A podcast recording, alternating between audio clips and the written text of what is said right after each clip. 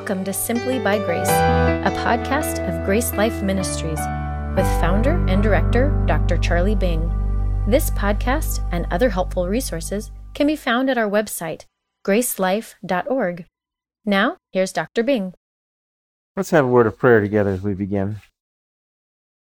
Father, we thank you again for the chance to meet here, and we pray that um, our words would be clear and true, and our understanding as well. Uh, we pray and thank you for um, that which has been uh, uh, received. We pray and thank you for the Word of God that is true. Help us to be correct in interpreting it, gracious in applying it. And um, we want to commit ourselves to you this hour. In Jesus' name, amen. There is a heresy spread across the land, a twisted gospel a false gospel. Christianity Today magazine called it a volcanic issue. There are those who say that uh, one writer says evangelicals are swelling the ranks of the deluded with a perverted gospel. Another wrote a book called Wrongly Dividing the Word of Truth and accuses those who teach it of defection from the gospel. What is the heresy? The heresy is that we can be saved by faith alone in Christ alone. That if you believe in the Lord Jesus Christ as Savior, you are teaching a false gospel. Why do they say that? That's what we'll look at today.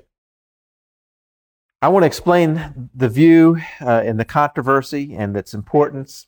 It really hinges on this whole question we've been examining the last couple of days of what is the gospel. What is the gospel itself? How do I share it? How does a person get saved?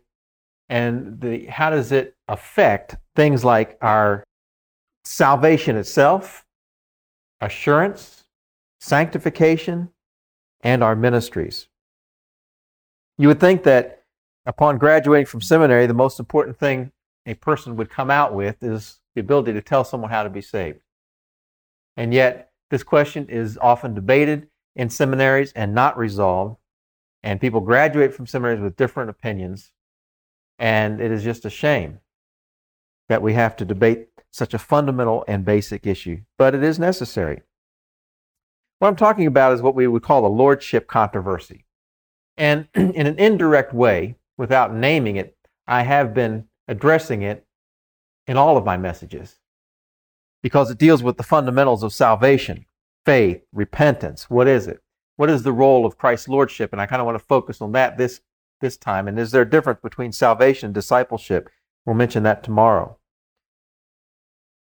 There is a view called lordship salvation out there, and they're the ones who would criticize the view that you are saved through faith alone in Jesus Christ as Savior. Unless we radically redefine faith according to them. But the definition of lordship salvation would be simply this that you must acknowledge Christ as Lord and master of your life in the act of receiving him as Savior. To them, to have true faith or to really believe means that you submit to Jesus as master. I've got a whole sheet of quotes, I've got a whole book of quotes. Let me just read you, for example, a couple of their statements.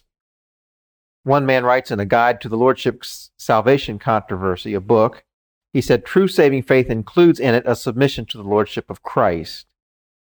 Another in his book called Lordship Salvation writes, Saving faith in, is trust in Christ himself. It is a commitment of self in submission to all of Christ that is revealed. And I have many other quotes there. But you get the idea that faith includes in it submission to the, the lordship and the mastery of Jesus as the Lord of my life. Now, there is another view that would be at the other extreme. Um, of course, I don't wouldn't like to word, use the word extreme, but let's say the other end of the spectrum. We would call it the free grace view. It's come to be known. The free grace view would teach that salvation, the issue in salvation is uh, faith in Jesus Christ, defining faith as being persuaded that something is true, accepting something is true. However, those in the Lordship salvation controversy don't like to talk about the free grace view. What they like to call the free grace view is the no Lordship view. And in doing so, they frame the question uh, to their advantage. Because who wants to be known as a no Lordship view? As inaccurate as that, I would argue that that statement is. Sometimes, though, and, it, and it's clever tactics because if you can frame the question, you often win the debate. For example, Paul, have you stopped beating your wife? How would you answer that? you see, just to ask the question, what do you say? No, yes. Uh, it, it frames a certain perspective on the issue. And those who have um, those who are pro abortion have learned to do that, haven't they? And that's why they have persuaded the public so far towards their position. Instead of calling uh, us pro life, they call us what? Anti choice. You see? And they have been successful in framing the whole abortion question as anti choice choice instead of life and death. So, in some sense, I don't want to concede at all to those on the lordship salvation side of the spectrum, spectrum that the free grace view is a no lordship view. Of course, Jesus is Lord. Who would deny that? The question is, what, how does that relate to my salvation? And so it, it, it, we have to be careful how we frame the question. Uh, I had someone visit the church recently in Burleson, and they and they asked me after the service. They said, um, "Do you believe in the Holy Spirit?" Well, you know, it's hard not to laugh in their face. You know, if I didn't, I would be a, a heretic and I'd be stoned. But uh, what they really mean is, uh, you know, are you a charismatic church? And uh, and so I know what they meant. And so I said, well, we're not a charismatic church, but we love charismatic people. That's what I said. It's like the it's like when someone asks you, are you a full gospel church? How do you answer that?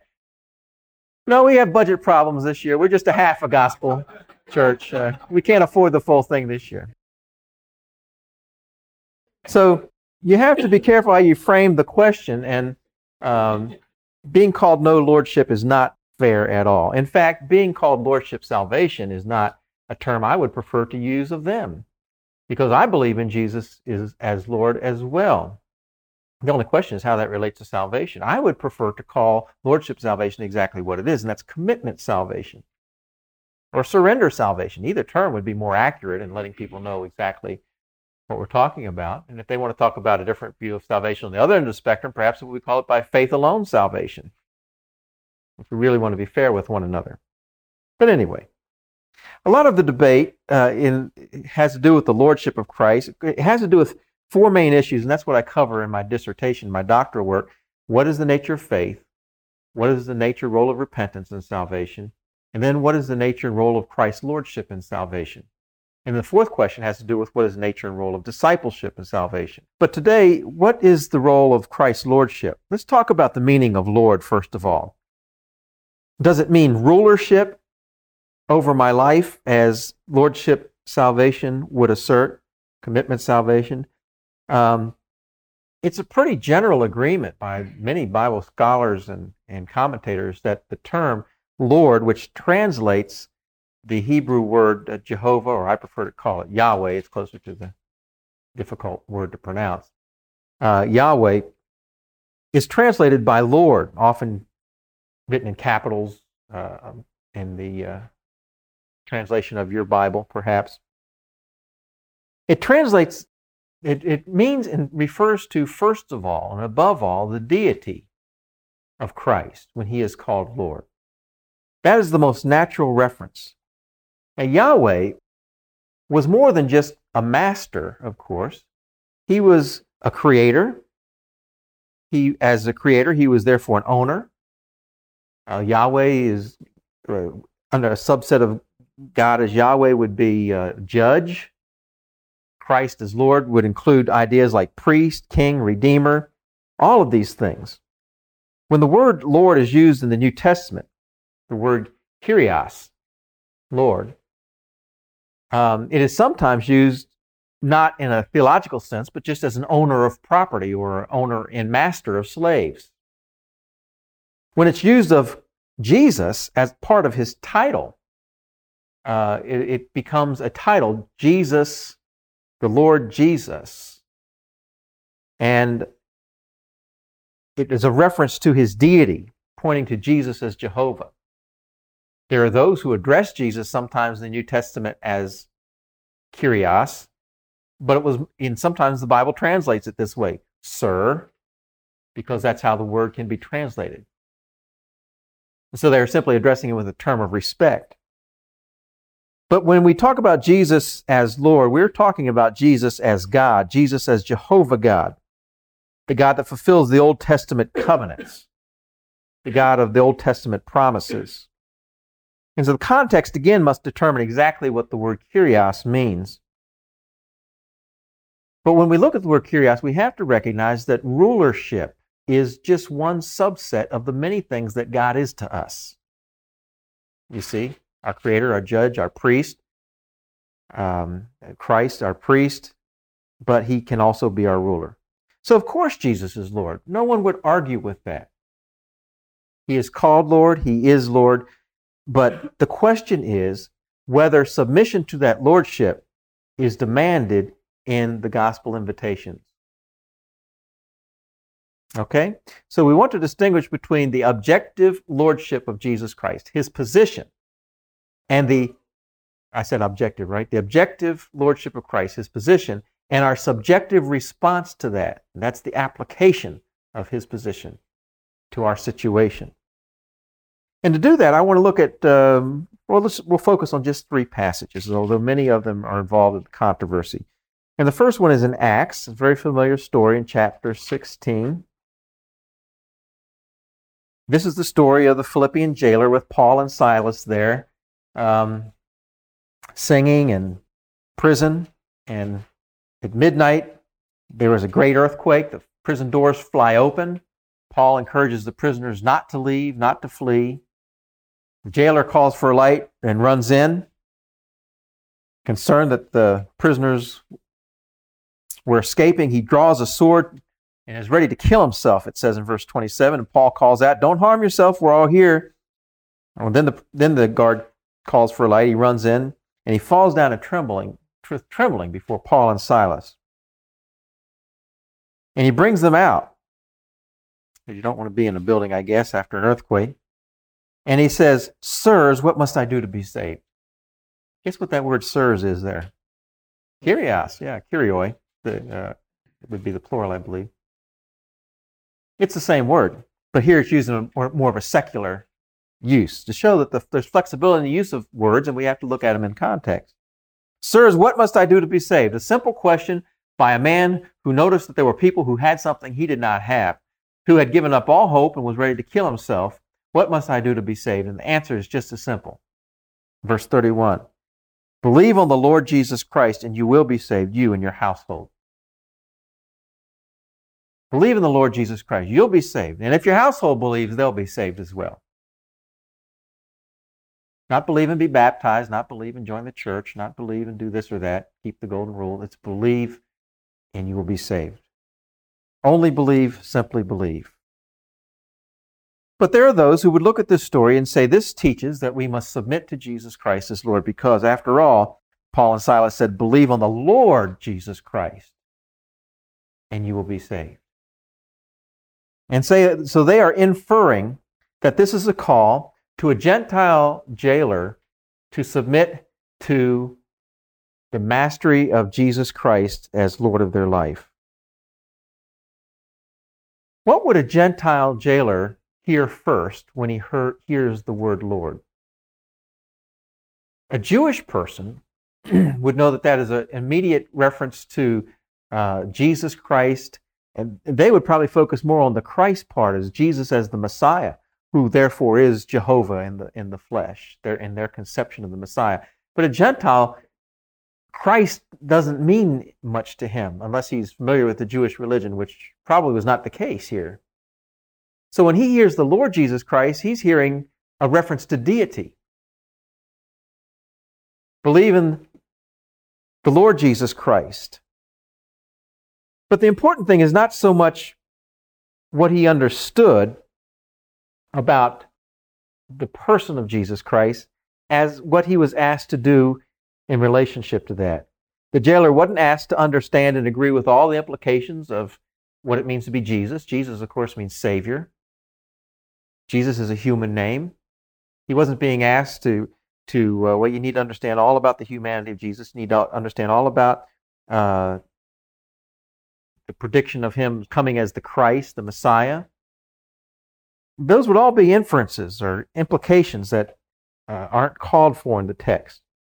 Believe in the Lord Jesus Christ is simply to the jailer uh, believe and trust in the one who has the power and authority as God to save you, and you'll be saved. If you look at uh, down here later on in verse 34, I want you to notice something. Now, when he had brought them, the jailer brings them home, you see, and he, and he feeds them and says, and he rejoiced having what? Believed in God. There's a little textual affirmation of what I've just said. To the jailer, Paul and Silas were declaring that Jesus is God. You need to believe in him. And it says here, he believed in God. Doesn't say he submitted himself, he committed himself, he surrendered his life, he made Jesus Lord of his life. None of this is there. Only by eisegesis or reading into the text.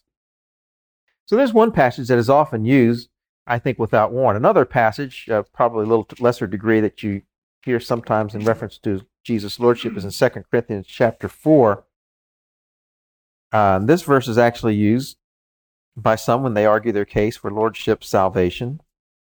Paul, in uh, really in a defense of himself and his ministry, says in verse 4, 4 uh, chapter 4, verse 5, For we do not preach ourselves, but Christ Jesus the Lord, and ourselves your bondservants for Jesus' sake.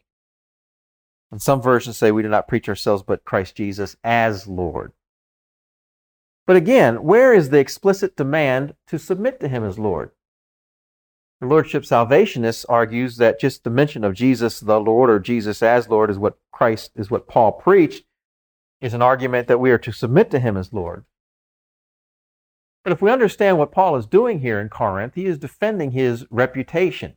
He is defending his ministry to a church that put people above, and you know, we're siding with people. The, the uh, carnal Corinthians were saying, I follow Paul, I follow Peter, I follow Apollos. And they had the ministry all confused. The gospel ministry was not about people, it was about Jesus Christ and the message of faith in Christ. And so Paul is saying, I'm not here to proclaim myself, but Jesus is Lord.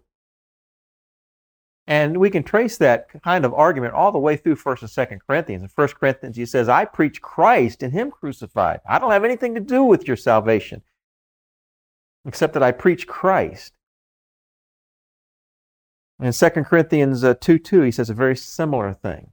I can't make known to you uh, um, Christ crucified. And in this particular context, is chapter 4, in verse 2, he talks about how the God of this age has blinded the minds of those who don't believe. And so it seems that what he's doing is he's drawing a contrast between the God of this age that has blinded the minds of those, and yet he declares the true deity who can free people. And he goes on to say how he can shine that light into darkness because Jesus is Lord, he is God. So Paul's not saying we're proclaiming Jesus so that you can make him the master of your life and be saved. He's saying we're proclaiming that he is God as opposed to the gods of this age. And we're not proclaiming ourselves. We're only servants, he says, for Christ's sake. So to preach Christ as Lord is to preach him crucified, to preach him risen, preach him glorified. And that's to preach the gospel. And nowhere is submission expressed in this passage. It has to be, again, read into the passage. But the key passage that we'll save uh, for the third and last one we'll look at is Romans 10 9 and 10. I always already made reference to this um, uh, once to raise your curiosity, but this is the key passage that is argued. And boy, there are so many, uh, there's so much confusion over this passage, in my opinion. Romans 10 9 and 10 that if you confess with your mouth the Lord Jesus and believe in your heart that God has raised him from the dead, you will be saved. For with the heart one believes unto righteousness, and with the mouth confession is made unto salvation. Now, you see, there's two arguments they would say here. First of all, you need to confess. And that is argued different ways. Some say it's not just faith that saves you, but it's a faith that confesses. It's a faith that is not ashamed of Jesus, or it's a faith that lives out. It's uh, uh, you live out your life um, confessing Him by your life, or some would say confessing in baptism, or there are those who say confess Him by coming up in front of the church, walking down the aisle, coming up in front of the church. And so there's many different con- interpretations of what it means to confess, but the important thing is it's not enough to believe. You have to express that belief in some way, whether it is verbally, or whether it is um, in baptism, or whether it is by your good works lived out in your life. You're confessing Jesus, and that's what saves you. And the other argument from this is that you confess with your mouth the Lord Jesus, not just Jesus, but the Lord Jesus. You're confessing that He is the Lord of your life, is what they would argue. Well, let's look at it in a little more detail. First of all, the word confess. Here again, uh, it, it, helps to know the derivative of the word, uh, where the word is derived from. The English translates a Greek word called uh, a Greek word homologeo, made of two words that are pretty common. Homo, meaning the same, to say this, and then logeo, uh, the, the verb to say, uh, or word. We get the noun logos, word, to say the same thing, to speak the same thing, is what the word confess means. And so it means to agree. It means to admit something is true. It's an acknowledgement that something is true. So, what Paul seems to be saying is if you confess with your mouth the Lord Jesus, if you admit that Jesus is Lord, that He is God. Um, but wait a minute, it says with your mouth. And the question here is Is the confession made to men or to God? Does it have to be something that is expressed to men or to God? But belief, we know, faith is directed toward God. And if therefore it would make sense that confession would be, and also because confession is directed toward God in chapter 14, verse 11. As it is written, says the Lord, every knee will bow to me, and every tongue will confess to God.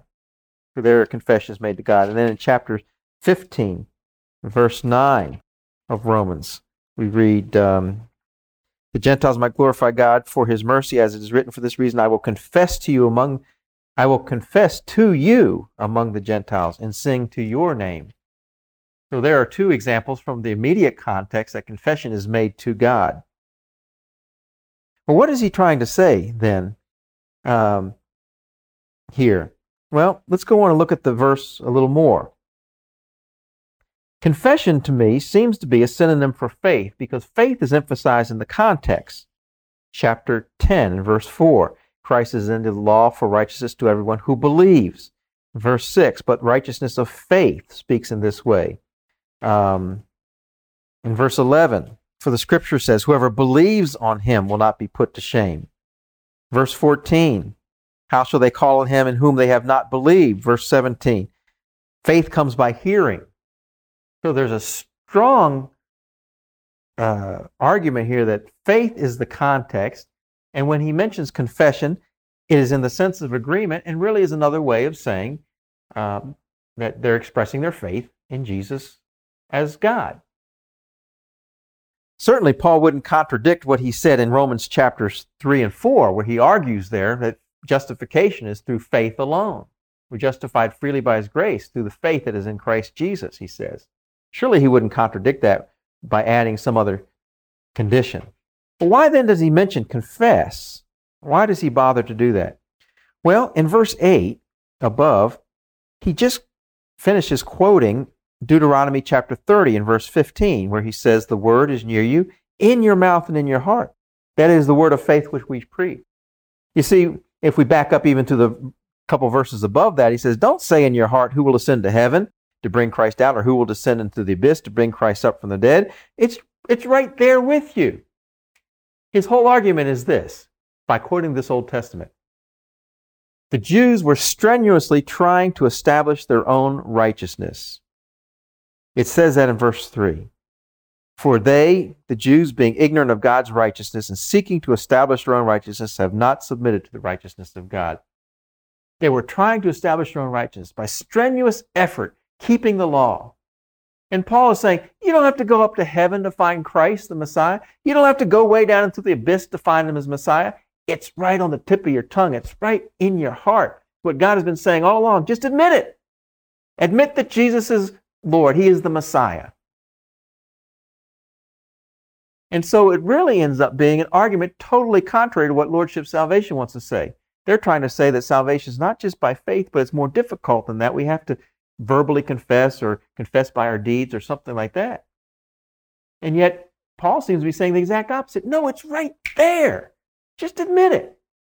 Just agree with the testimony of the prophets. Just believe God's word. And so, in some sense, it's a figure. It's a figure of speech to mean that you disagree with the testimony of the scriptures. It's accessible. You don't have to go to heaven and hell for the truth of the Messiah. It is right there. It's been there all along. Right in front of you is what he's saying. And then you confess with your mouth the Lord Jesus. Here there's an acknowledgement that Jesus is God. And to the Jewish part of the Roman audience, this would be very significant. Look, and, and he is talking to Jews in chapter 10. He's addressing them in their situation. And to say that Jesus is Lord is to admit that Jesus is God, therefore Jesus is the Messiah. So that had special significance for them. Rulership, of course, is implied as God and the Messiah, but there's no demand here to submit to Jesus as the ruler of their life. So there's three passages that are often used in the argument about the lordship of Christ and, and kind of my answers to them. But let me kind of summarize with some statements and some summary arguments against uh, the view that's called lordship salvation. First of all, we need to keep in mind the issue in salvation is sin.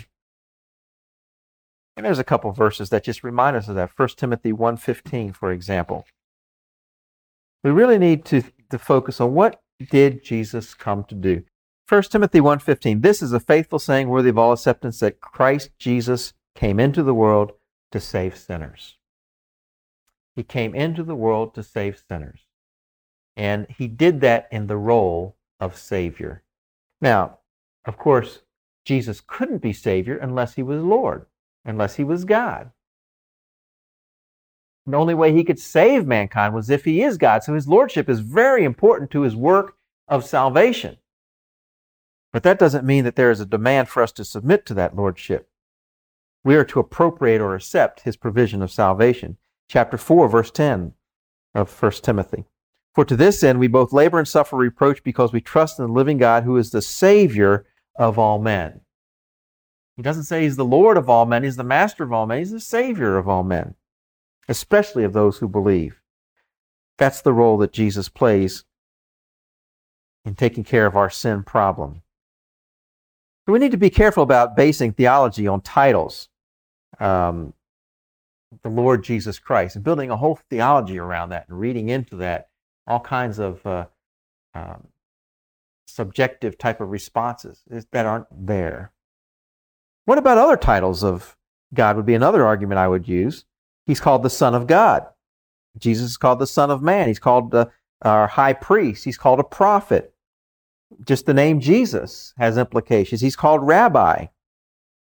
Uh, if someone is going to be saved, do they need to G- submit to Jesus as rabbi? Do they need to submit to him as their high priest? Do they need to understand what it means that he's the prophet expected of the Old Testament? Does it, do they need to understand uh, what the Son of God means and what the Son of Man implies. Do They need to understand all of that and, and, and appropriate each of the aspects of who Christ is. In Acts chapter 8 and verse 5, where it talks about um, Philip's ministry to the Samaritan, Philip went down to the city of Samaria and preached Christ to them. Well, Philip is preaching an incomplete gospel. It's obvious because he's not preaching Christ as Lord to them, he's just preaching Christ to them. In Acts chapter 13, in verse 8, look at this heresy. 1338, I'm sorry.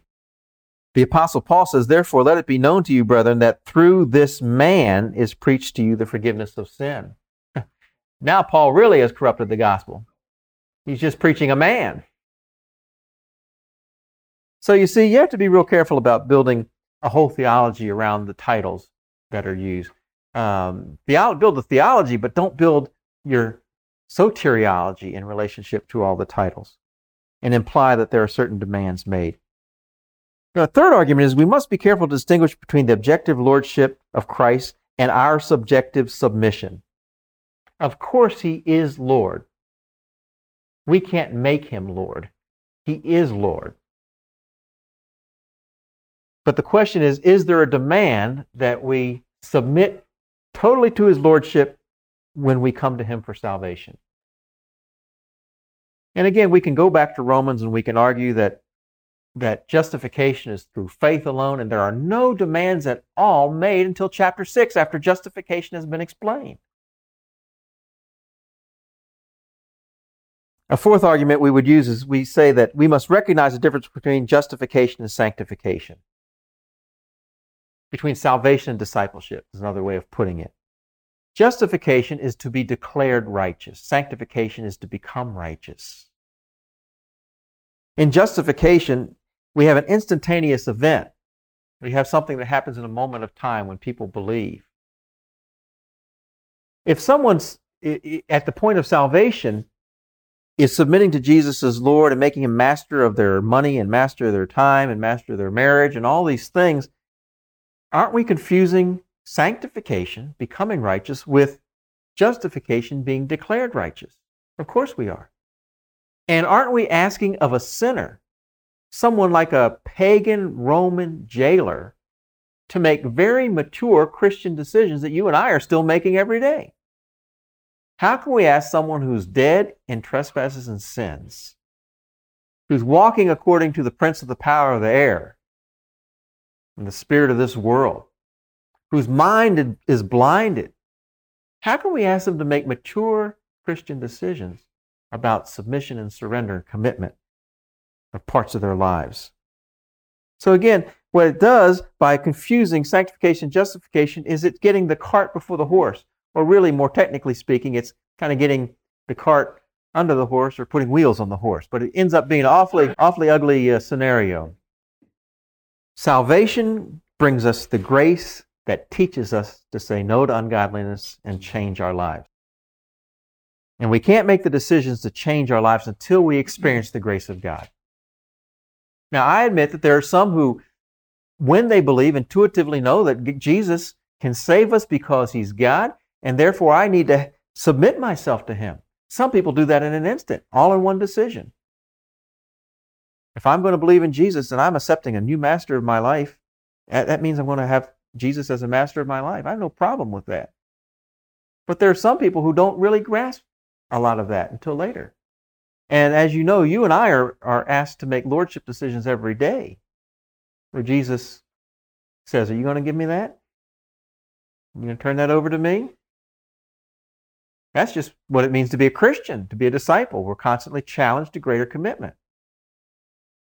And so sometimes people intuitively can understand that at the point of salvation. Sometimes they need some teaching to say, oh, I'm not supposed to be doing that. Oh, I'm supposed to be giving some of my money. I mean, some people don't know these things. Another argument is that the, the Bible has examples of uncommitted believers. This is a good argument. It's a powerful argument. There's a whole theme in the book of John that there are those who might believe but not be outspoken, like Nicodemus or Joseph of Arimathea, who was a secret disciple or a disciple in secret. Later on, they speak up. Later on, they show evidence that they had perhaps believed. But not always do those who are saved immediately confess him in the sense of living out their faith boldly in front of others. And so, would we still call them saved or not? How about Ananias and Sapphira? I mean, they were doing pretty good. They seemed to be included in the group, and they just made the mistake of telling a lie. And so they dropped dead. I think they were believers myself. Paul preached to the Ephesians. He came back two years later in Acts chapter 19, and, and there were some who were, still had their sorcery books and they had to burn them. How do we explain believers with sorcery books on the shelves? Sometimes it takes a while to part from our old habits and ways. The reality of sin is that it is tenacious. The reality of Satan is that he is wise and crafty. The reality of human nature is that it's hard to break some habits. And we listen to the testimony of homosexuals who are saved and yet they struggle and go through, as one said on a James Dobson tape I heard just last weekend, they just went through hell the first year, he said, fighting the temptation to go back into the lifestyle. Ask a drug addict who comes out of drug addiction and, and is gloriously saved. Eh, does the craving vanish immediately? I've heard sometimes testimonies that it does, but I know others who have struggled. I had a neighbor who was an alcoholic for 32 years, and he, he kicked it instantly, and according to his testimony, never struggled with it again. But there are those who have their struggles. Anybody who's been a pastor and done any, or done any counseling knows that Christians are capable of just about anything. And it doesn't help to say you're not a Christian. That doesn't help the problem at all. It's, it's a simplistic approach. And it's a puts things in a whole skewed category. But if David can commit adultery and commit murder and be a man after God's own heart, which just shows us that those who know God are capable of anything. I'm dealing with a situation that is just so ugly to me but I, I have no doubt that the person is a Christian in my church. We've had to, do some things and uh, take care of it. That you know, it's the it's the downside of the pastoral ministry to have to deal with that kind of stuff. It just shows you that there's there's nothing that Christians won't do because the sin nature is strong. Satan is wily, and habits are hard to break. We have the power of the Holy Spirit on our side. We have God working. We have the fellowship of believers, and and and I think people are progressing upward in the Christian life, but you know, sometimes there's the valleys. But at least in, in the big picture, we're going upward and getting better. I don't think Lordship salvation is realistic in how they deal with sin. I just don't think it has even room for something like church discipline. Well, he's not a believer. Just preach the gospel to him. Would be the ultimate end of their reasoning. And then finally, I would just say it's subjective. The whole teaching is subjective. You see, if, if faith equals submission and commitment and surrender, and even some say faith equals obedience, then how do I know when I've surrendered enough? How do I know when I've committed enough? And frankly, if we examine our lives, we find out that we're not totally committed. We're not totally surrendered. God shows us every day that we're not. And therefore, if you if if the person begins to commit their um, question their commitment, we undermine what? Their assurance. Am I really saved? And you take the Lordship view of repentance. Repentance is just a hatred of sin. It's an about face. It's a change in conduct. And then you have a friend like mine who writes this letter and says, I'm not sure that I can remember all my sins or I'm sorry enough for my sins or I've completely changed all my ways. Am I saved? Am I fully submitted? Am I fully surrendered? Have I really believed but see, the Bible never has us questioning our faith or having faith in our faith. And that's basically what I think Lordship Salvation is asking us to do is have faith in your faith. Examine the kind of faith. When I read the Bible, there's only one kind of faith, and it's not qualified. You either believe or you don't. And the reason for that is because we're not to have faith in our faith, we're to have faith in Jesus. And as long as we have faith in Jesus, we're safe. When we start having trying to have faith in our faith, we have problems. There's a story of a man, uh, and I think believe I, I picked this up as a true story. A man whose pastor would tell him uh, that, "Hey, you need to believe in Jesus." And the man remained an unbeliever for a, a long time. And then a preacher came through one day, and he preached a message, and uh, the man believed in Jesus as his Savior. And the pastor was a little frustrated, said, What did he say different that I haven't said? I've been telling you all along you need to believe in Jesus. He said, Well, Pastor, here's what I heard from you. You need to believe in Jesus. Here's what I heard from him. You need to believe in Jesus.